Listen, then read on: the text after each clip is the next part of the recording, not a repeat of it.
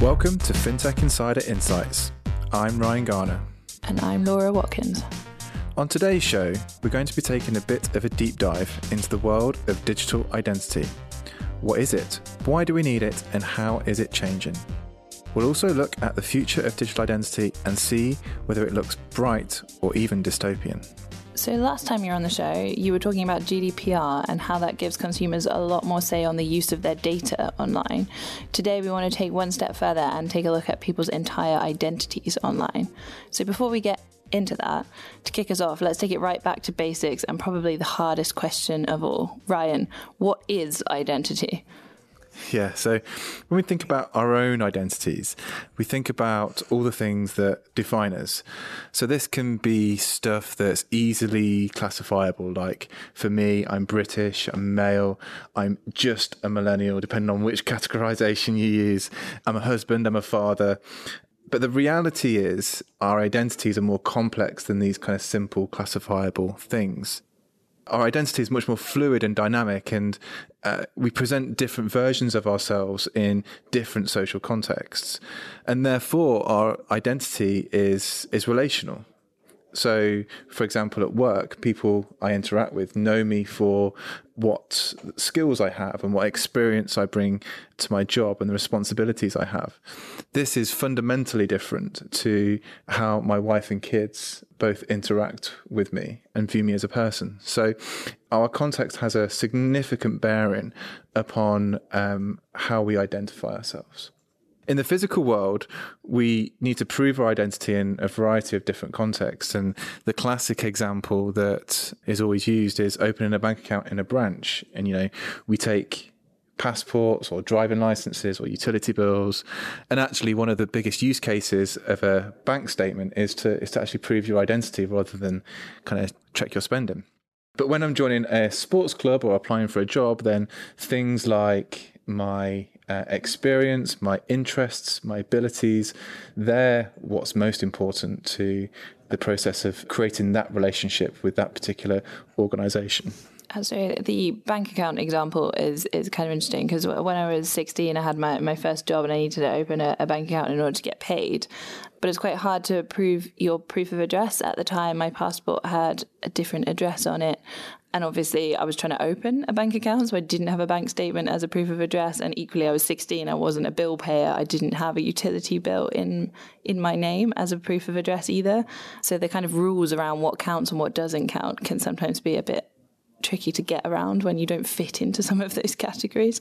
Yeah, exactly. And this points to some of the problems that we have with identity because it is so fluid and it is so it changes according to a variety of different factors. So, um, for example, our water bill is in my wife's name and we got married what five or six years ago and it's still in her maiden name because they want um, us to send our original marriage certificate to put it in her real name and like Wow. Yeah, we're not going to do that. it's the water company, it's a utility. I have no idea whether that is going to come back to us or not, or even if it'll arrive. So there's clearly a problem with identity and some process and operational difficulties for organizations getting that identity bit right and different levels of what they can ask you for. That seems like a huge ask to ask for your actual marriage license in order to verify your water bill, of all things. Yeah, and it, it, you know, in other social contexts, so we were putting our child um, through an application for a school, and because of the competition for places, it's done by catchment area these days. So they wanted to prove us to prove who he was. So they wanted a passport. Luckily, we had one for him, uh, but they also wanted a proof of address. And I've not put my uh, kid in charge of our utility bills at the minute. He's only four, but they wanted a, a, letter with his name and address on, which we just didn't have, and so that made the whole process extremely How difficult. How did you get around that? We just had to go in and say we don't have one. This is ridiculous. uh, or we, we, we got what's uh, his nursery to send us a letter in the post with his name and address on, which basically said nothing. So we could try and get something to. But to that's prove. almost faking it, right? It makes the whole thing pointless. yeah, exactly. so again, points to the some of the issues in this area.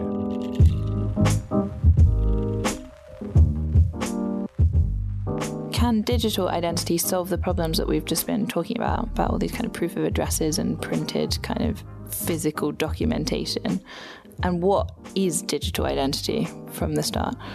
Yeah, I think I think it can, and I, I don't think we're there yet. But I think digital identity, and especially digital identity served through the kind of mobile phone, can really add a level of convenience for users trying to prove their identity and identity of their dependents. Definitely, there's just quite a lot of progress that we need to make to, to make that a reality. Digital identity is is really important. It's the missing layer of the internet. You know, the internet is an amazing thing, but in its conception, we weren't really thinking about uh, how do we identify people and businesses and organizations and governments on this amazing network of things that we have with the internet. Historically, we've identified ourselves using kind of usernames and passwords, and we've all bared the difficulties that come with that. And managing multiple different passwords and making them all different is just a real, a real pain. Since then, we've started to adopt things like federated social sign in. So, things like Facebook Connect. And this makes things more convenient and simpler for, for users. And it does have its disadvantages as well, because especially with kind of Facebook Connect, I think a lot of people will be thinking twice about what they sign into with Facebook. I mean, I'm sure it's fine for um, a few different things that are kind of trivial, but would you sign into a service that has some really seriously sensitive information or uh, financial information uh, using your Facebook account? Probably not. You probably wouldn't be even allowed to from a, a regulation standpoint. But from a trust perspective, then um, I think those companies like Facebook and, and Google maybe have a, a, little way to go. But what's really driving uh, digital identity today is fintech and the processes around KYC and AML compliance, and the development in this space is is moving quite quickly. For those of our listeners that have read Sarah Kocianski's excellent report on onboarding on our Pulse platform, you can see all the people driving the innovation in this space and some of the great user journeys that some of the challenger banks and fintechs have, have put together in terms of identifying new users and onboarding them very smoothly and quickly just via mobile. So digital identity as an experience is becoming much simpler. Yeah, for sure. So um, uh, we talk about back in the day. I'm not that old, by the way, for anyone that's listening. Um... this is Emma Lindley, who's a senior director of digital identity and money at Visa. Uh, so yeah, so I mean, I started out in digital identity in 2002, so I think that is is quite a while ago. And really interestingly, when when I started out looking at the identity space, then I was working for a company that was at the time a marketing services company. Our CEO had an idea that identity fraud might be something that, that might be big in the future. And a small group of us took to market a product which interestingly with the, the, first sort of minimum viable product of that was done on a cd-rom uh, which uh, some people may remember cd-roms but essentially back in the day digital identity wasn't really a thing. There was a few companies out there that were doing electronic identity proofing. Um, those were mostly the credit referencing agencies in the uk so you know Callcredit had only just started back in 2002 you had experian and equifax and it was mostly related to perhaps banks, for example. So a bank might need to um, do the know your customer checks. Few online banking services were coming out at the time, and they needed to be able to electronically verify people. Um, and that was kind of the space that I was in.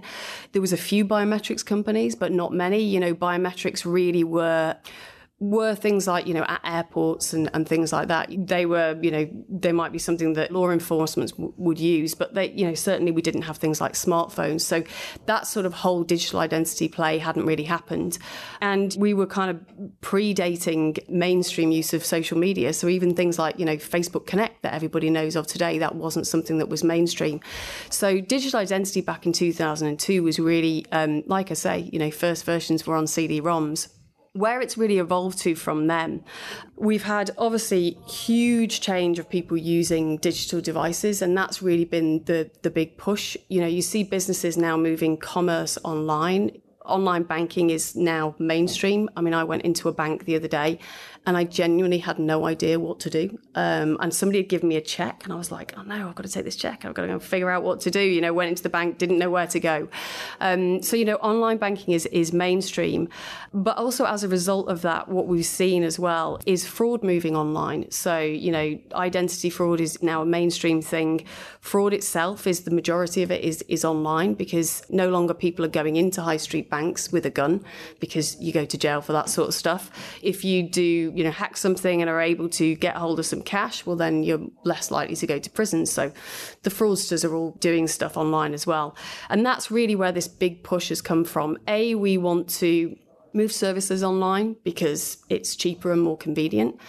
Um, we want to leverage the technology that's out there in, in the market space. And so we need to make the ability to be for people to be able to present their real world identities in a digital form to do things conveniently online, but we've also got this big kind of parallel thing of loads more fraud happening online as well. So things have to be secure as well. So, continuing to ask the question, what is digital identity? We also spoke to some amazing experts in this space and put the same question to them. What is digital identity? What a question. What a hugely loaded question. This is Katryna Dow, founder and CEO of Meeco. It's a, it's a little bit like saying, what is a human? What is an object. I, I, think one of the challenges that we have right now in this whole digital identity space is we kind of think that it's a thing and it's one thing instead of understanding that actually the answer changes depending on the question and the context. So it's who am I in this particular context? So is it me as a citizen right now because I'm trying to cross a border. So that's a very different digital identity question to is it me as a patient and you're about to remove my kidney? So making sure it's really me is a different question. Is it me shopping online when really you're asking not an identity question, but you're asking an authentication question or an authorization question? Or is it is it me in my car where actually it's the identity of my car that's being recognized because I'm performing some task like like like driving into somewhere where the what do you call it the registration plate is actually part of of it. So I think the complexity of that is we ask it like there's one answer and the answer is it depends. Well, I think there's two views on digital identity. There's the consumer view, and then there's also the online provider of digital services. This is Diane Joyce, CTO for the Post Office Identity Services. So, for the consumer view, it's kind of my avatar out there in the digital world. It's how I'm represented in the digital world and the way I'd be represented in the real world. But do you know, consumers don't want digital identity. I've never ever come across anyone who says, must get me a digital identity. They want to buy the shoes, they want to go to the concert, they want to do something else. The digital identity really is just the key to unlocking the products and services online. So I think when we talk about digital identity, I don't think the consumers really know what we're talking about, but it really is just their key to the door. From the provider view, it's the technology and the processes that identify the consumer so they know who it is, so they can reduce fraud, so they can target the consumer in a way that's appropriate for that consumer. It also gives the consumer access to products and services. Uh, in my opinion, digital identity is the ability to securely verify someone's identity using digital mechanisms and not paper or plastic. This is Vinny Lingham, co founder and CEO of Civic. Uh, so, getting rid of you know, eventually passports and driver's licenses and cards and just the get the physical form factor around whatever represents your identity to whether it's a government or a bank or you know just a local bar accepting an ID yeah, I think automation is where digital ID has the most um, impact. When you can get to a hotel and just walk into your hotel room door without having to go down to the, the front desk and check in and give them your ID and your credit card, etc. Uh, if your room is ready, you should be able to go to your room. But right now, even with the what they call the, I think um, all the different hotel chains have a different uh, name for it, but whatever the digital key uh, for your key card for room, you still need to go to the front desk to show your ID because they have to verify that it's you for legal reasons. And so we think that this is an interesting area. So I really like Vinny's description of the hotel example there. It really brings to life some of the conveniences and benefits we as everyday people could get from a really well designed and really well functioning digital identity system. But one of the concerns is are we giving too much away? Do hotels really need our passport information? And are we practicing the right level of data minimization when going through these customer journeys of entering a hotel or renting a car or whatever that might be that requires a form of identification? Yeah, so I have a very good example of this. I mean, I think everybody's had their passport scanned when they register into a hotel or rent a car. And I guess to a certain extent that makes sense. However, um, I tried to rent two kayaks the other weekend and was asked for a scan of my driving license. And I'm not entirely clear why. I'm not sure what they needed, whether it was just proof of my name or my photo in case I ran off with the kayaks or my address, my age. I don't know. Um, I was not aware there was an age restriction to take kayaks out um, or what they were planning to do with that data after the fact. It just seemed like an unnecessary step in the process. Yeah, and there, there clearly needs to be some governance around this and some process that ensures that the customer or the end user is protected within this process. I think everybody wants the conveniences that have been talked about so far, but with that comes a responsibility to implement a digital identity system that protects people as well. Yeah, absolutely. And I think people go with whatever's the most convenient and they don't always question it. So I'm only questioning now why I did actually give over my driving license to rent some kayaks. And I did it because I wanted to rent the kayaks and it was a step on the process that I had to get around. You know, you don't sort of question why, but actually only after the fact. You're like, maybe maybe I should have. Why did they need that data? What did I do it for? and that's right. And that comes to trust. And I think a lot of the times we can be very trusting and we don't question some of the processes that we go through every day to rent kayaks or rent a car, whatever it might be that we're that we're trying to do that requires the ID. And I think Katryna Dow really articulated this very well in the chat I had with her the other week. You know, you've got the problem where you're signing up for something that's that's a pretty benign kind of service and you and all of a sudden you're scanning your passport, you're scanning a biometric, Maybe you're entering your driver's license. Maybe you are uploading a couple of bills.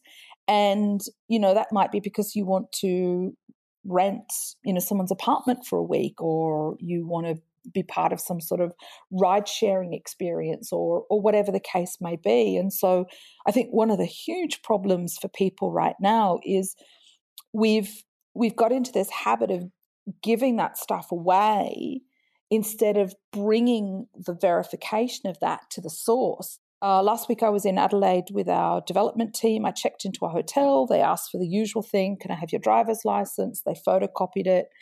And when I was checking out, I saw it just sitting there stapled to stuff. And I said, What are you going to do with that now? Because basically, you have my entire identity date of birth, where I live, credit card details. And they said, Oh, look, we we keep it in a cabinet for three months and then we shred it. And he said, Did you know that under the Australian privacy law, you could ask me for this now and I have to give it back to you for you to destroy? And I said, No, I didn't know that. And can I have it back? And so it's interesting that one of those problems also is that we don't even often know, me included, who, who's around this stuff all the time, we don't even know what rights we have once we've handed something over in terms of being able to take that back, either digitally or physically. So let's bring this back round to convenience and trust. The obvious players here to make this a great user experience for everyone is the tech companies we use every day the Facebooks, the Googles, uh, the Twitters, the Instagrams.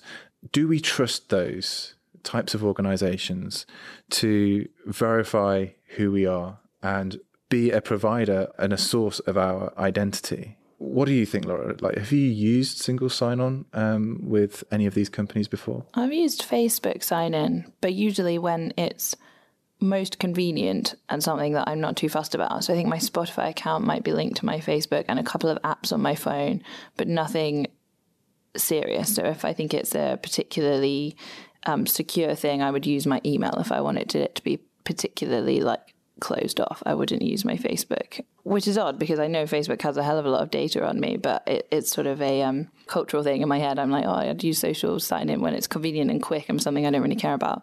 Anything else, I'd lock it to my email. Although, admittedly, my email's a Gmail account, so it's still giving my data to Google. So I don't really know what difference that makes, to be honest. The concern I have with signing in with Facebook or Google or any of these particular services is the reliance on these companies to identify who I am. They're effectively owning and centralizing a lot of information about me and then able to link that through my digital identity back to me. And whilst I don't believe that Google or Facebook are intrinsically bad companies, there are clearly some process problems they have with the governance of their data. And we saw that earlier in the year with Cambridge Analytica. And it's not in Facebook's interests to act in a negative uh, or harmful way to its customers. Of course not. But the unintended consequences of data misuse or data leakage is a serious concern. And I think it's raising trust questions uh, amongst the general population of, um, of social network users. The question is, how much do people really care? When I caught up with Emma Lindley uh, the other day, she had a really fantastic perspective on on this, and we talked about Facebook and we talked about Apple and the differences between the two. I mean, arguably they do do digital identity today. Um, you know, could you use your Facebook login to comply with KYC regulations and open a bank account just using Facebook login? No. So it's the depth at which I think that they're you know they're validating and verifying attributes. You know what we know with facebook is they don't do any verification of the people that are actually sat behind it. So you know could you actually trust a facebook login? You could perhaps for very when organizations obviously do to log in for certain services. But as i say could you use it on its own to open a bank account? No. And the regulations wouldn't allow you to do that. So um, is it a natural next step for them? I think the question I would have around companies like Facebook, particularly in light of what we've seen around Cambridge Analytica recently, is and if we if you get on the tube and you re, you know look at the back of any paper or you know I turned on the TV the other day, Facebook are doing everything they can at the moment to try and win back trust, user trust, um, because I think that that has been broken, and I think people are leaving Facebook in in droves because of all the stuff around Cambridge Analytica.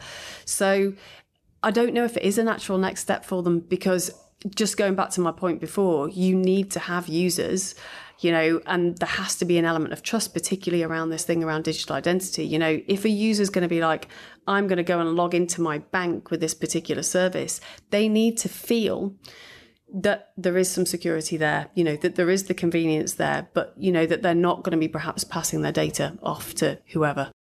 In contrast to Facebook, we have Apple. And Apple's business model is not reliant on the use of data for personalization and advertising. And so in the past few years, we've seen them be very vocal about protecting their customers' privacy. They have a position in the market which is one around customer protection, customer security, customer customer privacy. And that's a very different position in the market to what Facebook have at the minute. And they have that luxury at the minute and are able to differentiate from that point of view because their business model is about selling devices, not about selling data. So is Apple the right company to be pioneering and pushing forward a digital identity solution that everybody can use? So Apple, I think, is a really interesting um, company, but a lot of their architecture is very closed. So again, when I think about digital identity and kind of what that means, you know, it's openness, it's inclusion, it's all of those things. So I'm like, when you've got a closed infrastructure, how does that actually open things up to the market? And also, as well, if you've only kind of got one player, how does that actually make the market, I suppose, you know, not fair, not uh, you know, not a monopoly, and also digital identity is a is a huge thing of power. If you give that to one organisation, you need to make sure that a, a change of CEO is not going to mean a change of how they use those digital identities. And I guess that's the question that I would have. It's all around governance. As we've heard, Facebook don't do much verification of who their users are, and Apple only take identity verification to a certain level of assurance. So there's only so far we can go with these tools. That's what's interesting about what's happening in fintech with the advancement of digital onboarding and KYC and AML checking done on the device. But is this just a process of digitization? Are we really rethinking how to do digital identity in a truly digital way? One of the interesting developments is in self sovereign identity. What is self sovereign identity? How would you define it? So, the thing I like about self sovereign identity is that it gives us an identity that we own. Currently, we just don't exist digitally. We only exist when we sign in to Amazon or Facebook or Google or whoever, whatever digital service that we're using at the time, and they recognize us for who we are through the identity they have on their systems. As soon as we leave that service and sign out, we no longer exist. So, for us to be independent actors in the digital economy, we need our own identity. And that's effectively what self sovereign means. It means I'm in charge and in control and own my own identity. Once we have our own self sovereign identity, it opens up lots of options for us as digital citizens. For example, in Estonia, you can vote just on your mobile phone because of the strong digital identity infrastructure they've put in place there. So, self sovereign identity isn't a new concept, it's a new terminology for a concept that's been around for a long time. There's been a lot of work uh, done over the years in the internet identity workshops, uh, sort of over the last seven, eight years, looking at this concept of allowing users to have more control over their personal data. What evolved out of that was a number of things like personal data stores, personal data clouds. They were then called what it's now latterly been called is self sovereign identity. So this concept is not new. It's really got wings because it's gone on the back of the kind of blockchain hype. And now everyone's kind of going self sovereign identity, it's this new thing. You know, it, it's not a new thing. Blockchain does give it uh, some elements that personal data stores didn't have. So there's some, particularly around some of the technical issues around uh, key revocation. Uh, so blo- blockchain does have an answer to some of that stuff, but but self sovereign identity itself isn't new. Essentially, for me, self sovereign identity is allowing users to have consent and control over their personal data. Where we think about organizations having control of data at the moment, this idea of self sovereign is that the user has complete control over that data and all of the pros and cons that comes with that. So obviously the pros of those are that, you know, you as a user, you have complete consent and control over that data. So you would hope that it's not going to be misused. You know, if you allow an organization to have access to it, it would be for a specific reason. And you would then, from a consent and control perspective, you would perhaps have some kind of mechanism to say, well, I'm going to allow your organization to have control of, have access to this particular data for this period of time. And then, you know, I get, I regain control of it and you don't have it anymore. So, um, that's, I guess, the pros. The cons of that are if you think about you having, as an individual, complete control over anything. If you think about keys to your house, people often you lose the keys to their house. And if you lost the keys to your digital identity, what would you do? Um, and I think what we are seeing in the self sovereign movement and the people that are talking about it is some thinking around what would actually happen when people lose their keys. Um, and I'm using the house key analogy, but in this analogy, it's digital keys, it's cryptographic keys. So they're starting to think about some of that stuff. For me, um, when I go back to you know my kind of inclusion hat on, when I hear some of the solutions to that, they're quite technical solutions, and I think I go back to my mum who can't use FaceTime and I go, well, how would we get my mum included who really struggles with some of the basic concepts of technology into using something like self sovereign identity? So I think there's a lot of work that needs to still happen around user testing, usability, you know, the UI of these types of things to actually make them feasible for full inclusion when we think about digital identity. My take on self sovereign identity is that we're able to gather a whole range of different things that prove who we are in, in a range of contexts. And we're not reliant on any one single authority in order to prove who we are. This is Katryna Dow, founder and CEO of Meeco. What's missing in a lot of self sovereign identity conversations is the bridge that has to exist between trusted entities or authorities that you rely on to help you collect those proofs. So, if my government recognizes I'm a citizen and gives me a birth certificate or a passport, and they are a trusted source, then I really need to, them to be part of this rich ecosystem as a relying party to verify that about me. To me, it's a bring your own identity. This is Diane Joyce, CTO for the Post Office Identity Services. It, it's basically where the user is in charge of their identity and they're, they're their own identity provider. No longer do they ask companies to do that for them. So if, if you think about what an identity provider is, we tend to register with them, get a set of credentials, and we provide a lot of information they go off in the background and check. So in self sovereign identity, I don't give that information to anyone.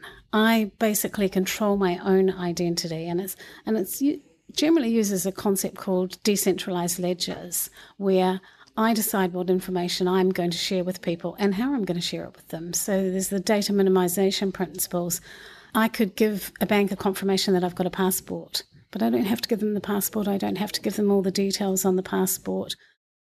I think there's this idea of self sovereign identity uh, is really important. This is Jamie Smith, Strategic Engagement Director at Evernym. I think most identities, or rather identifiers you're given, are exactly that. They're given to you um, by your mobile phone company or your government or your employer. And their numbers and letters and, and passwords and so on that they, they assign to you and you have to remember and use. But you can only use them in that context. And so they're, they're if you like, administrative identities. Uh, the huge opportunity is to flip that and say, well, what if I could be in control of an identifier that's mine? That's a number that you know me by, organization, and that I can share things uh, with you using, and that we can start to be in control of our identities and actually own it in a way that wasn't possible before. This is Vinny Lingham, co founder and CEO of Civic. The, the buzzword around self sovereign identity is obviously. Uh, it's reaching, I think, an all-time high right now. Everyone thinks this is a the right way to go about it. I'm, I'm still skeptical that self-sovereign identities are going to be what you know is used in society. Perhaps in an anarchist society, you could self-attest to who you are, and people will believe it. But in the current world today, where you have banks and regulators um, and whatever else ensuring that you know there has to be a, a, a chain of attestations or at least confirmations that you are who you say you are having a self sovereign identity and, and being able to make attestations about yourself without anyone else validating it is, is kind of a weak point, I think, in the chain. So I'm I'm a lot more skeptical on the, the, the term self sovereign. Now, what people in the self sovereign identity space are trying to do actually, is actually interesting. I think the term self sovereign is misleading because I, I, don't think it actually works in society today. I mean, I, I could then go and assert that I'm a female age 23 and if i go to a bank to apply for a credit card and uh, with the whole and tell them my income if it's all self attested i don't see how the bank is going to accept that. Yeah it's, it's all good and well like if you want to go live in a society where you don't have you know regulators and governments and financial services and whatever else that's probably okay. So the contrast between jamie and vinny is an interesting one. Vinny's very pragmatic in his outlook on the digital identity solutions that he'll adopt to drive his business Jamie and Evernym's perspective is wrapped up more in an ideological perspective as well as a business opportunity. There's clearly a lot of merit in self sovereign identity and being independent from other businesses and being in control of your own digital identity.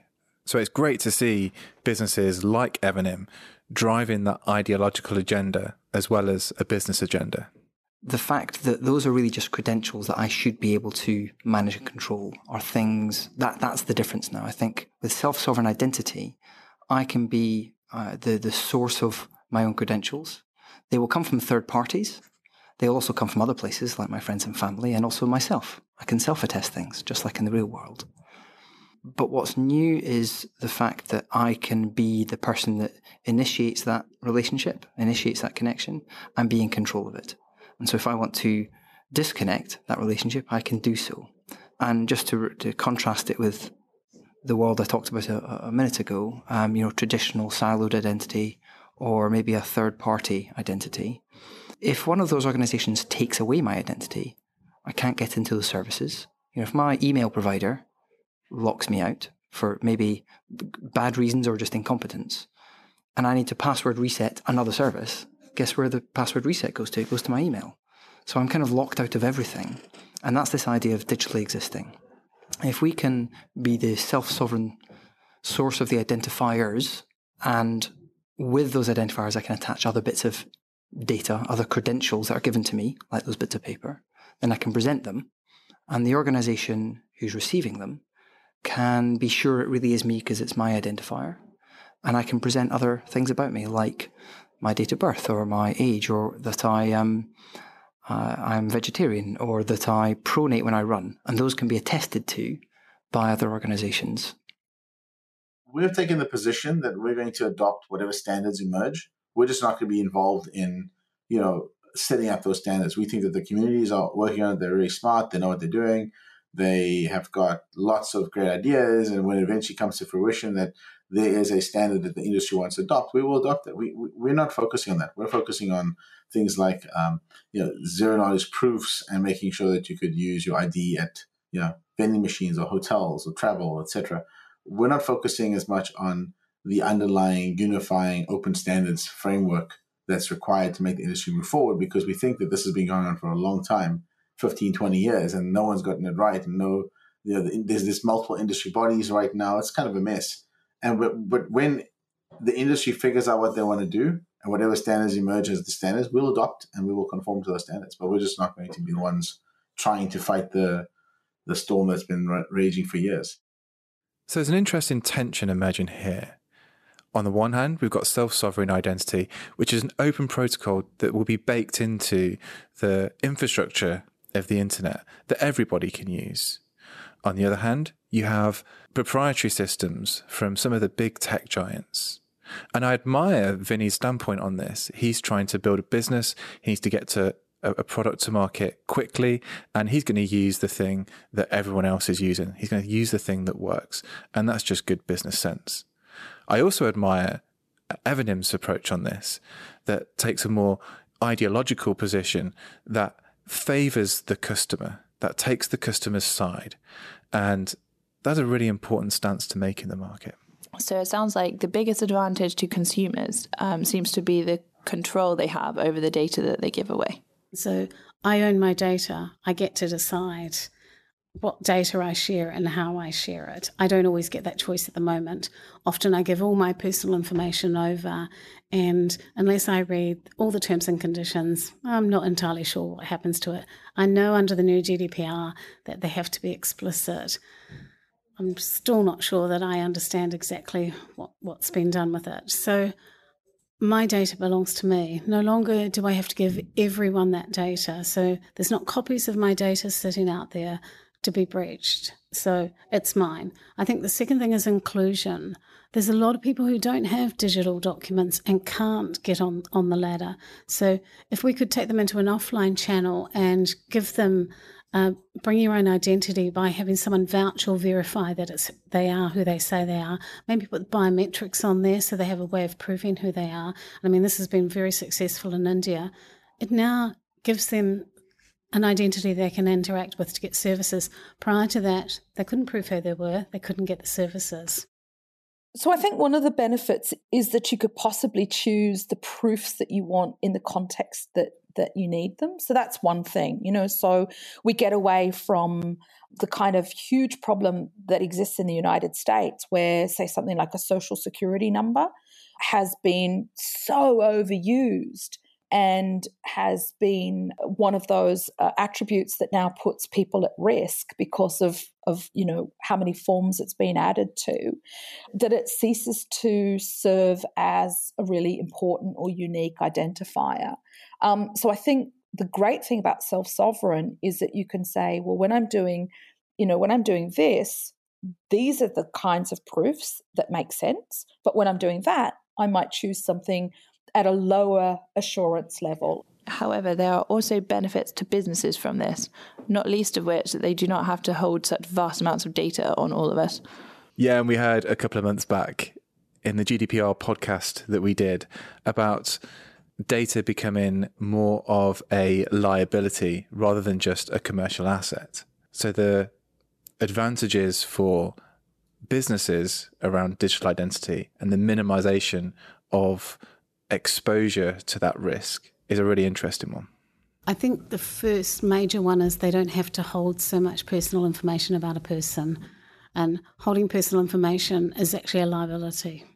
So, should you lose it, it's a big liability. So, we don't necessarily want to hold lots of information about people. If that can be provided to us in real time, so much the better. I think it also reduces the friction on the onboarding process because no longer do we have to capture all this information and actually go out and check it. It will come to us checked. So it will be a case of what have you got available? Yes, we'll have this, this, and this. That's great. Move on. You've, you've done what you need to do. So I think from a business point of view, those are probably the key benefits. So I want to come back to this point about do people really care about the data information they're giving away? I would say that they didn't but the headlines and the kind of aftermath of Cambridge Analytica has brought it to the fore a little bit more, and people are starting to consider how much data they are giving away online, and it's become a lot more of a mainstream topic of conversation. However, that conversation is only just beginning. I don't think the revolution's really been held by the citizens, though. I think it's more the tech people who are saying this is not the way to do it. And I think GDPR will make that even more interesting because I don't know whether my Facebook account was given to Cambridge Analytics, but I certainly didn't agree that. So under GDPR, there would be a problem. You can, you know, out of the 2.5 billion people using Facebook, I mean, I'm assuming they're using Facebook because they, they like what Facebook offers. If there was something better, would they switch? I don't know.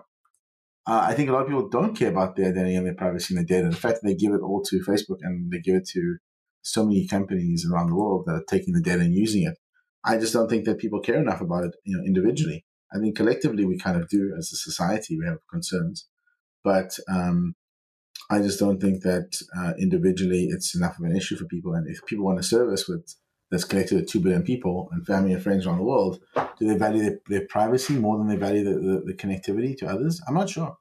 I think a big part of the challenge here is um, you know, it, it's hard enough to get people to understand what identity is, what digital identity is, what self sovereign identity is, because largely just the education around how valuable your identity is and why you want to protect your identity, that's not something people talk about, you know, at the pub. Yeah. It's, it's not kind of something where you sit down over a beer and you go, oh, you know, have you thought about how valuable your identity is? And another key question here is making identity valuable for everybody.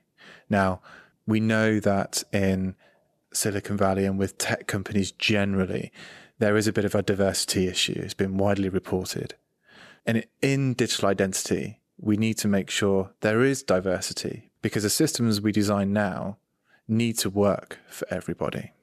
The great news is there are not for profit organizations coming into this space Emma Lindley is on the steering group for the Women in Identity organisation. Yeah, so uh, we started Women in Identity about 18 months to two years ago. And really, the reason why we started it is because we started to see a whole bunch of research coming out of places like MIT that's starting to show that there are gender and racial bias creeping into technology. And I, th- I think that's not a new thing. But particularly in this space of identity. Um, so, for example, you know, facial recognition, where you get um, error rates of 35%, increases of 35% when you get to a female face of colour. So there was a gr- group of us, um, Pam Dingle from Microsoft, Colette D'Alessandro from Ping Identity, and we kind of got together and said, hey, we think we want to try and push something forward in this space. And uh, we have, since then, we've had a whole bunch of meetups. Our latest one is going to be on the 6th of September, um, kindly hosted by HSBC in London. And we're really trying to promote gender and inclusion, uh, gender diversity, racial diversity in digital identity, and also inclusion. We're trying to get more women, a more diverse range of people involved in this STEM field of digital identity. You know, it's, it's a relatively new space. We want to get more leadership roles. So, you know, we want to see more women in leadership roles in, in this space and, you know, more diversity um, across the board, you know, both both from a gender and, and uh, a racial perspective. And also we really want to focus on inclusion. So we want to get people thinking about you know, digital identity is one of those things, it needs to be inclusive. You know, you don't want to be excluding certain types of people because, you know, perhaps they've got a disability or something like that. So inclusion is absolutely paramount to digital identity and we really want to get it onto people's radar. So when they're thinking about doing their coding, doing their testing, they want to be thinking about these things. I think because if you think about digital identity, think about identity as a whole. So let's just think about the groups of people at the moment who are excluded. And it's, you know, everywhere 1.1 billion people that are excluded from having things like healthcare, you know, uh, things like access to, uh, you know, schooling and education. So some of those basic needs, those people are excluded because they can't get identity documents, for example. So that's a kind of, you know, a real world um, example. If we take that and transpose that into digital identity, so we end up with all of those people excluded again. So, you know, they wouldn't be, get, be able to get access to financial services. They wouldn't be able to get access to basic healthcare. They wouldn't be able to get access to education. What we don't want to do is take the, the problems that we've got in the real world and just magnify them in the digital world. So we've got website, uh, it's www.womeninidentity.org, um, and we're also on Twitter, which is Women in ID.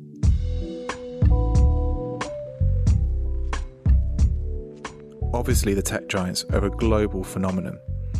But aside from them, ideas about identification usually differ from country to country. If we start looking at the rest of the world, where are the emerging success stories in digital identity? So, what are different countries around the world doing from a governmental perspective to drive the adoption and development of digital identity? Yeah, look, we've we've had we've had a bit of a bumpy road here in Australia. We've we've had a program that was was uh, overseen by the federal government. It's had a couple of different name changes. We've had uh, some tension between our federal government and our state governments, where and also our taxation department. So I think I think that also speaks to this whole issue of who's in this identity space. And so there's well, there's an ongoing attempt for us to have um, an identity provided at a federal government level. Some of the states um, have been able to move really quickly because they're interested in issuing things like a digital driver's license, which is obviously a really powerful form of identity. And then some of the government departments, because of the benefits of being able to get that identity layer right, are also trying to pursue that. So there's been some criticism here in Australia that we've taken um, maybe some of the worst aspects of of what was pioneered in the UK and and tried to repeat some of those um, mistakes. There is a lot of contention right now here in Australia because of a of a database um, known as um, My Digital Record, which is a health record that's been created um, about you, not by you, but that obviously relies heavily on being able to identify you. And there's a lot of um, tension in the press here right now around people being able to get access to that record, decide whether or not they want to opt out whether or not they can edit those records, um, correct those records. Um, so, for a relatively small population, we've got a lot going on in this space right now. Um, add to that open banking and some changes potentially around the way data is collected uh, off the back of a report that our Treasury did last year. And it's an interesting market to be in everyone's looking at it. There's there's a model out there somewhere, and it's understanding how that can be used in an interoperable way. So I think they're all morphing the same way. I think compare them to Estonia. Estonia is light years ahead. They've got 1.4 million people. They have the ability to change their legislation like that, which is often one of the reasons we find digital identity difficult, is because technology changes so fast, regulation does not. And we have big private sector companies who are bound by regulation. So I think that's one of the key challenges all of these governments are going to face. They need to be able to change the regulatory environment much quicker than they can at the moment. Estonia is a really interesting. That's um, it's becoming a private public partnership. So it started out with the government um, producing an ID, and actually I got myself an e-resident ID because you're able to. Even though I wasn't resident, I just wanted to go through the process. So the government there is very open. It's about transparency. And so they've designed a digital government. I mean, I don't know whether you know, but in Estonia, I can ask the government what data of mine they've looked at, why did they look at it, and how did they use it. So that, that transparency is really important. They've designed that from the very top down, everything is about transparency. So the government has access to your data, but has to tell you, not ask you, but tell you. And then you can go back and look and see what they did with it. So the Estonian example is really, really interesting and a completely different way of looking at it, but it's a really tiny country. What is happening in the in the bigger countries around the world? What about what about China? What's happening there? Well, China has a very different approach to identity and is rolling out a social scoring mechanism, which, if any of the listeners here have seen Black Mirror, you'll know what I'm talking about, where your actions online and in real life can impact your social score. And they can do that because they are centralizing data across the variety of platforms that exist within China and pulling together that data around a single identity. And digital identity is a key part of making that social scoring mechanism work. So, if I look at what's happening in China, they have built a completely centralized system. They're building lots and lots of services on top of it. You know, they're linking biometrics into it. On the plus side of that, what that is creating is a huge amount of convenience for users. You know, we look at all of the videos of kind of, you know, WeChat Pay and, you know, you can do all of these things and everything happens in the app and, you know, I can just then converse with my friends and everything else. But if we look at, you know, there's some of those services, they're all kind of linked into this digital identity infrastructure, which is a kind of centralized pot of information.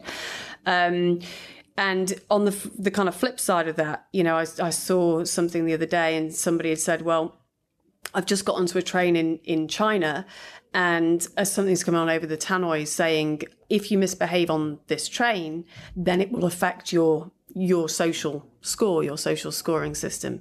And that has been underpinned by their digital identity. So if anyone's seen that Black Mirror episode, you know, where the social score effectively affects everything, you know, if your social score goes down, so so for example, you're in China, you misbehave on that train, because you've the government have got this kind of centralized pot of information, you know, your score could go down. That could mean then perhaps that you might not be able to go and rent the flat that you want to go and rent. So there's a huge amount of implications of who has control of the digital identity on the plus side, massively convenient, you know, but on the flip side, that, you know, you, have got to think about some of the other things that could be happening.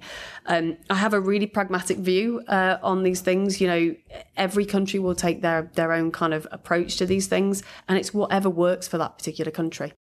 Well, it's really it's really interesting that that you know the last question was Estonia, next question is China, right?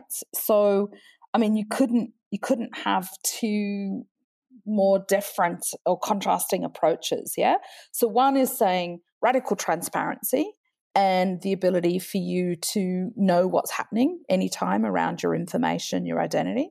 The other is a very paternal approach where kind of state knows better and um, you know there is that talk of of of that incentivization they're calling the China game where you know you kind of you're, you're trapped in almost a version of the uh, Truman Show, you know, earning points for being a model citizen, and somebody deciding what model citizen means, you know, how you behave with family, how you behave at work, how you manage money, you know, whether or not you put your rubbish out at time. You know, there are all of these different parameters. And so the question is, what will that sort of nudge and reward?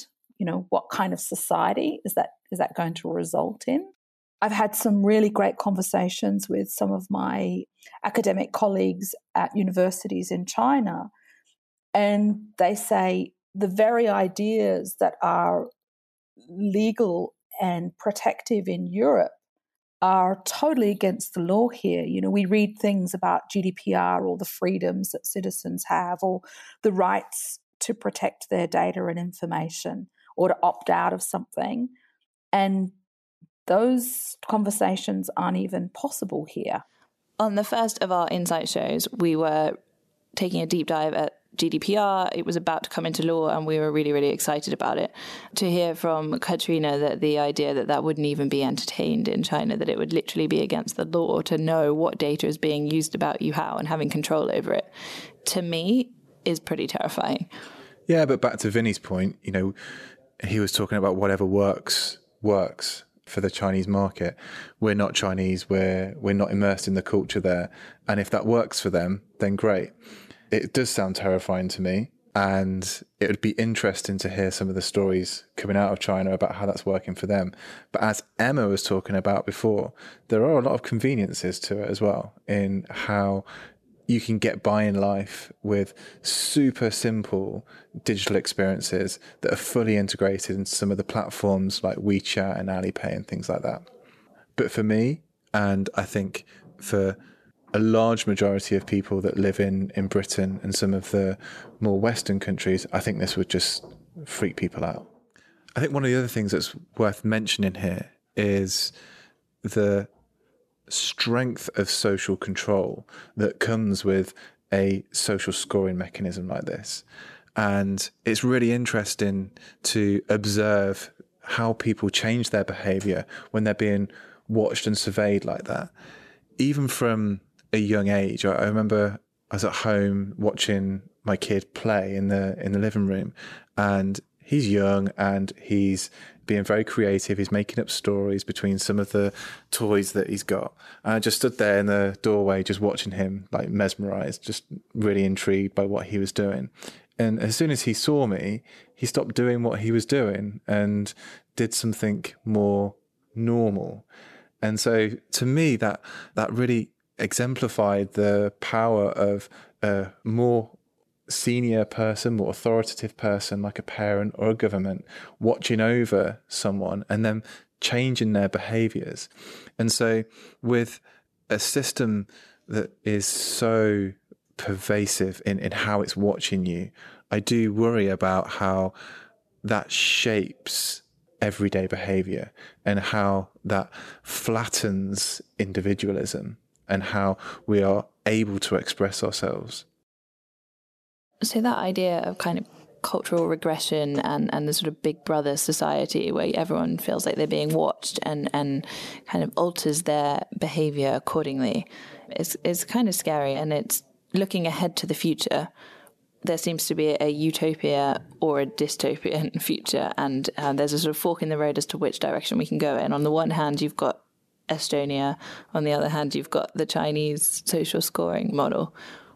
Where are we heading? What does the future look like? You're right. There is this kind of fork in the road. And when we spoke to some of the experts that we interviewed, they had some really interesting perspectives of what that future might look like. And that's what's really exciting about self sovereign identity, because it's not really about identity, it's about the relationships that can be formed around the individual. And I think the Facebooks and the data brokers and the large corporates who rely on data business models will evolve. Like any big transformation, some will die, some will see the new opportunity. But I think, I think we'll still, you know, we there's a need for those things. I want to be able to share my photos and so on. But can't I do it where I'm in control and managing it, and I can manage relationships, um, and it's not a third party as an intermediary? I think that's I think that's will be the biggest shift. We'll start to see new types of organisation help us and do things with us and for us rather than to us. You can imagine a world in which right now if I'm a car manufacturer and I want to sell a car, I try and segment the organ, the segment the uh, my customer groups and say, you know, the, these people giving off these signals in the market, and I want to try and get to them at the right point, try and drive customer engagement.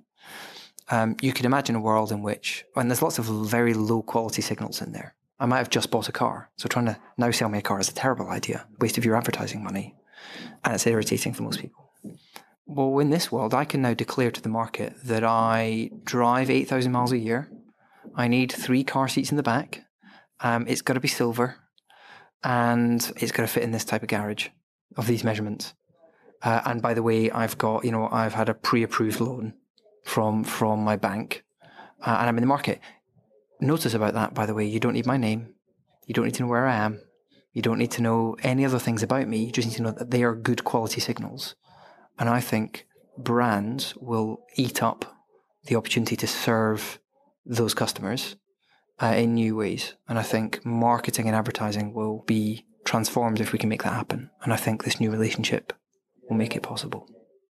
Started with me seeing Minority Report, you know, walking out of a sci fi film more than a decade ago, standing on the corner in front of the cinema, you know, looking up to the sky and thinking, wow, if the world is going to be like that in the future, if that's the future of data, if that's the future of identity, I'm not sure that's a world I want to be part of. I really want to be involved with shaping what that looks like. And then, you know, just putting that idea to the back of my mind for literally, you know, almost a decade. And I kind of had a go at it in 2007 when I was working in financial services and then dropped it again. And then in 2012, I just sat down and wrote the manifesto. And, you know, we're here. Like, we're, it, it just literally started as a as a an idea, a concept around the idea that you and I and everyone on the planet should get equity and value for the information we share. And we're still here making it happen. I think there has to exist a trusted data ecosystem. I mean, I can't see us moving forwards and, and having the full benefits, certainly in a European context of a single digital market, lowering the friction of people being able to cross borders for work or tax or education or health or any of those things, unless we can find a way for that ecosystem to be first trusted and we probably need regulatory drivers for that, which I think in Europe certainly um, GDPR helps with that. The second thing is we've got to have a commercial model. Without a good commercial model, some of these things are just a great idea. But if we can't build in the right kind of incentives for enterprise and government to participate, where they can act as both a custodian and also have commercial benefit, then we know we're just never going to get them to the table.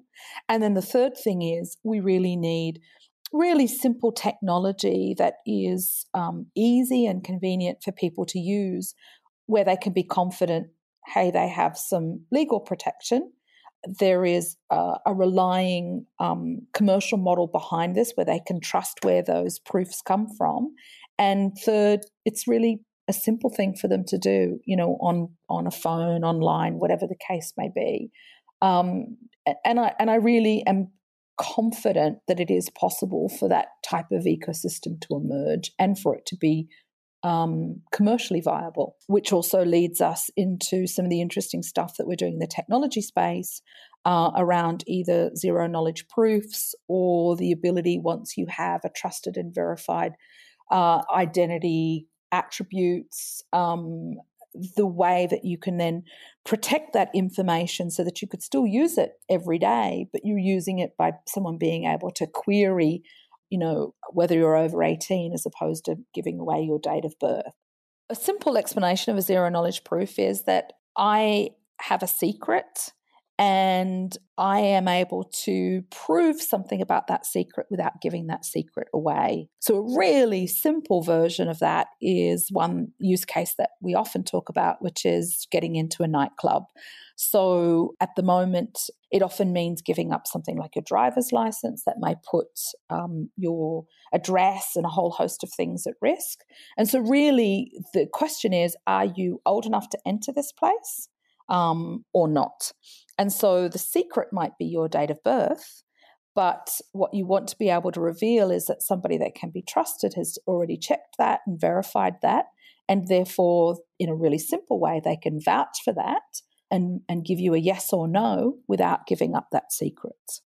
I, I think I'm, I'm, I'm optimistic for the long term future. In the short term, I don't think much changes. Especially in technologies, you've got technologists tend to have a very extreme view of things, and that's fine because this is how innovation happens. But it happens at the edges.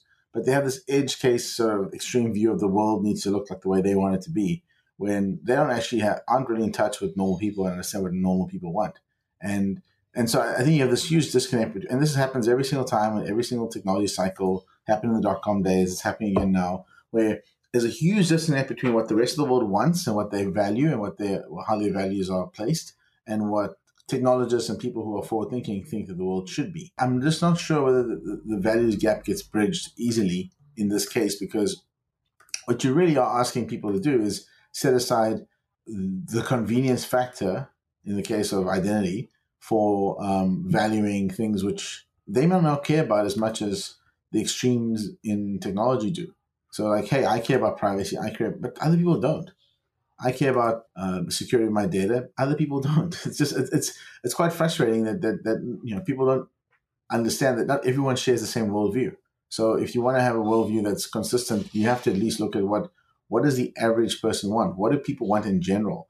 Uh, and and are you an edge case? So a lot of technology developers they forget that they're an edge case, and or, or at least them and the people that they hang out with are edge cases. The, the rest of the world doesn't work that way. I think countries that do not figure out how to create a digital identity infrastructure will get left behind. Um, I think they will really struggle with digital growth. I think they'll really struggle with making the cost savings that digital growth kind of underpins.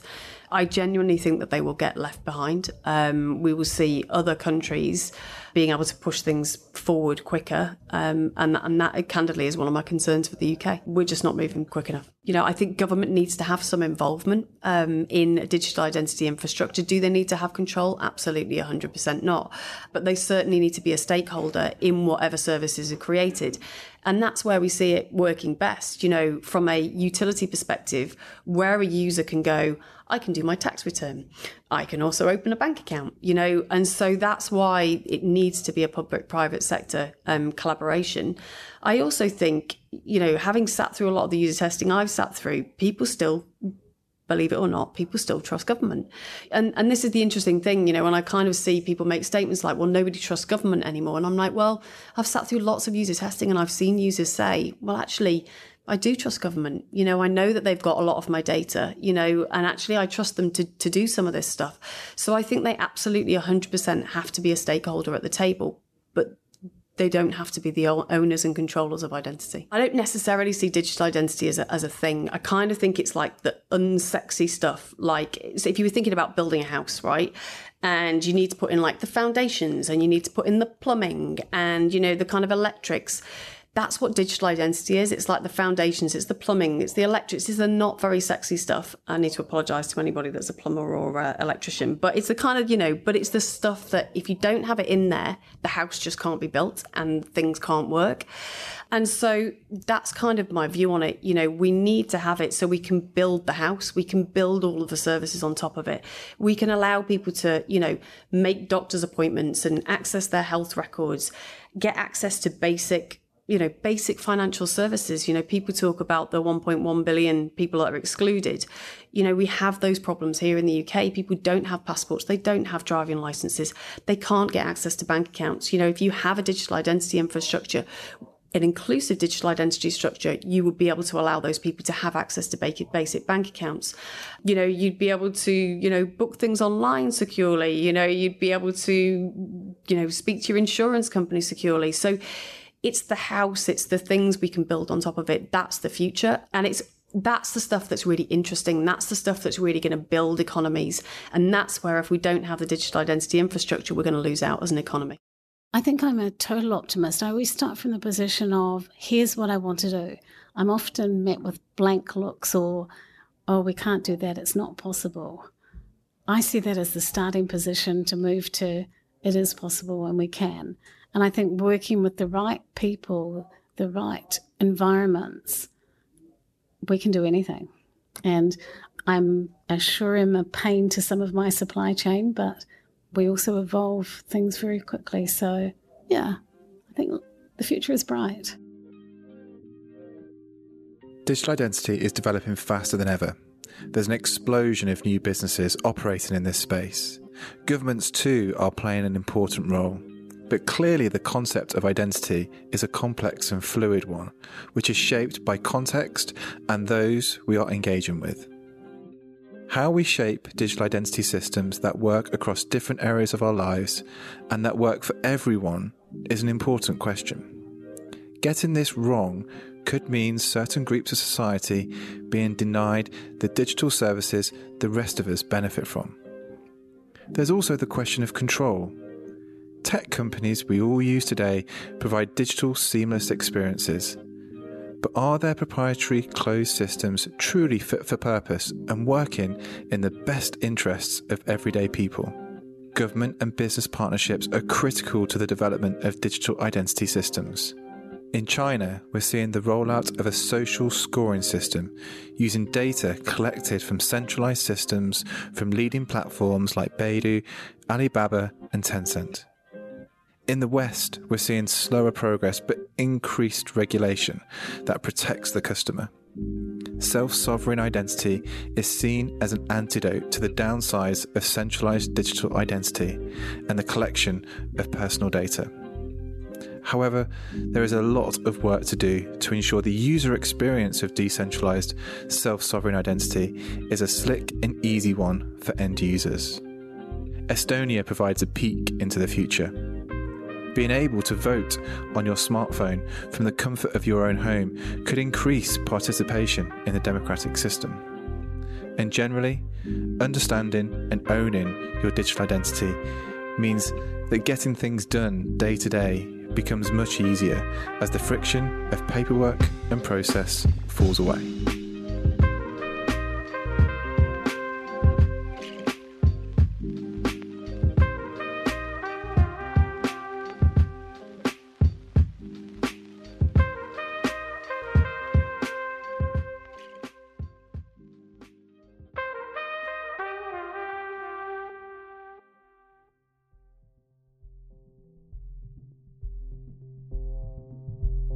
This episode was hosted by me, Ryan Garner, produced by Laura Watkins and Petrit Berisha, and edited by Michael Bailey and Holly Blaxill.